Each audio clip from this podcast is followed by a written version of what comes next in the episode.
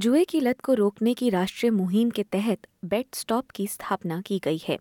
ये एक रजिस्टर है जहाँ जुए की लत से परेशान लोग खुद को पंजीकृत करा सकते हैं, ताकि वे जुआ ना खेल सके।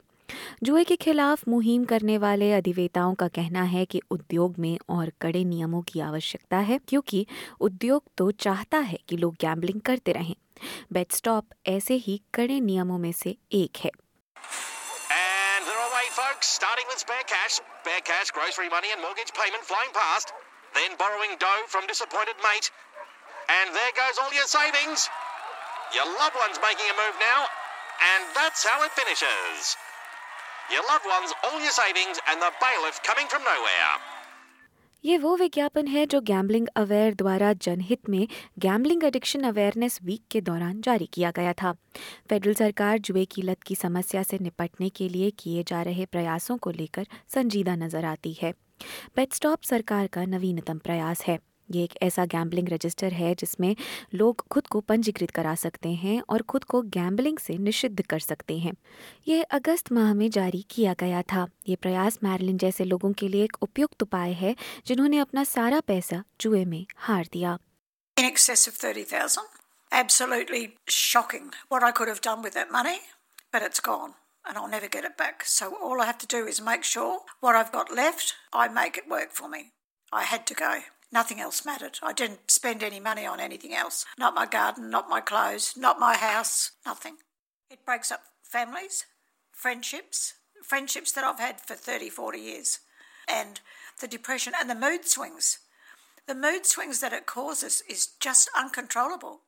I rang a girlfriend, asked her if she could put $50 in my bank so that I had milk and bread. That was the first time that I had an empty fridge and an empty purse and an empty bank balance. So I said to myself, I need help. I can't go on like this.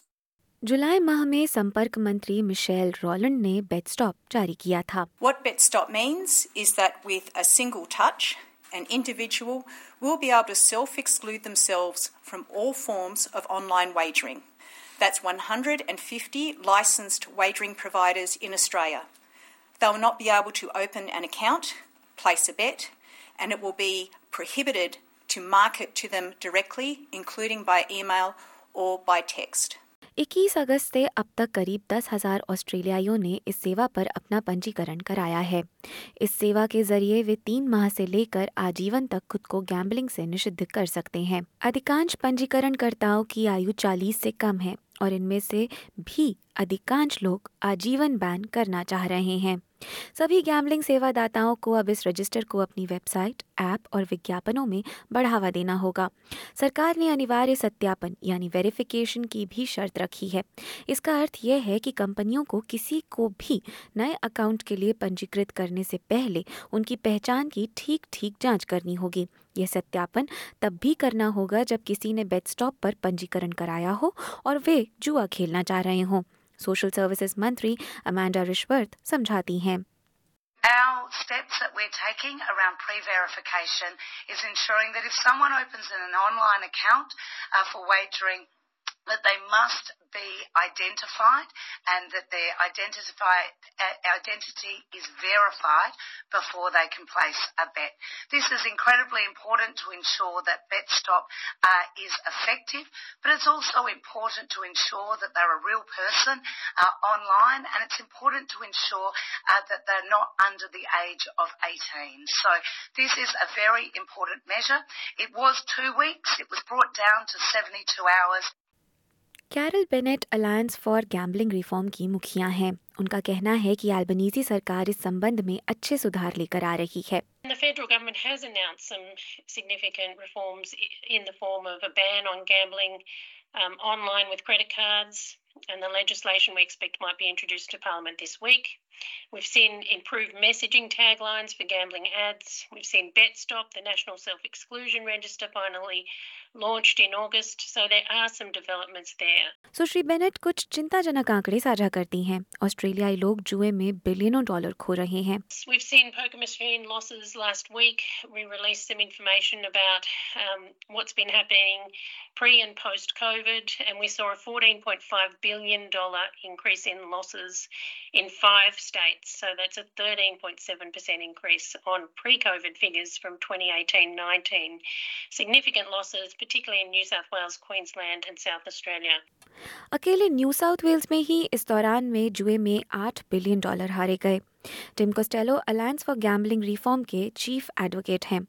उनका कहना है कि जुए की लत एक सामाजिक समस्या है और यह कि सरकार इसके लिए सकारात्मक कदम भी उठा रही है। लेकिन वे चाहते हैं कि और कड़े नियम बनाए जाएँ, जैसे गैम्बलिंग के विज्ञापनों पर पूर्ण प्रतिबंध लगाया जाना।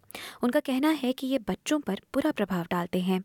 Dads and mums have had a collective psychic vomit about their kids literally being groomed by all the ads coming out of foreign sports betting companies all registered in the Northern Territory, the back door.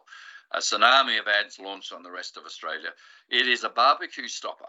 If Albo or Dutton just says, right, we're implementing the bipartisan report. But the stopper at the moment, I still think, is the vice like grip that the gambling industry has held politicians on both sides in thrall in this country for far too long, which is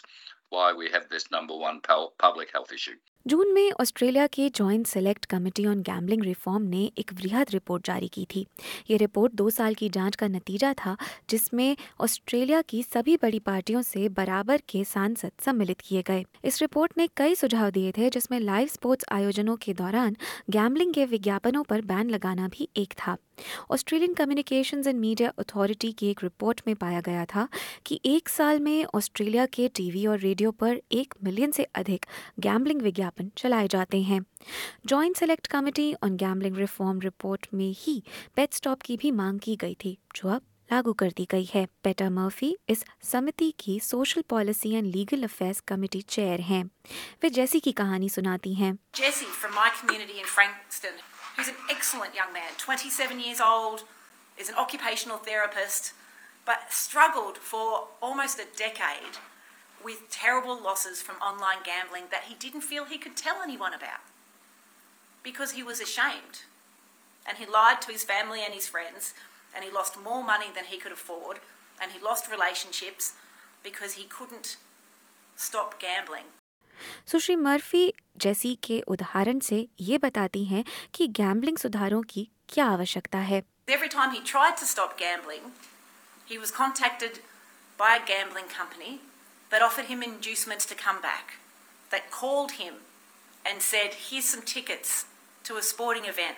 Come with us, have free food, have free alcohol, and gamble more. जो वापस जुआ खेलना चाहते हैं, वो तीन महीने बाद रजिस्टर से अपना नाम वापस भी ले सकते हैं। अपना नाम रजिस्टर से वापस लेने के लिए उन्हें प्रमाणित करना होगा कि उन्होंने अपनी लत के बारे में एक जीपी या काउंसलर से बात कर ली है। एसपीएस न्यूज़ से एस एम एल गालिब की इस खबर को एसपीएस हिंदी से आपके लिए पेश किया है, वृशाली जैन ने।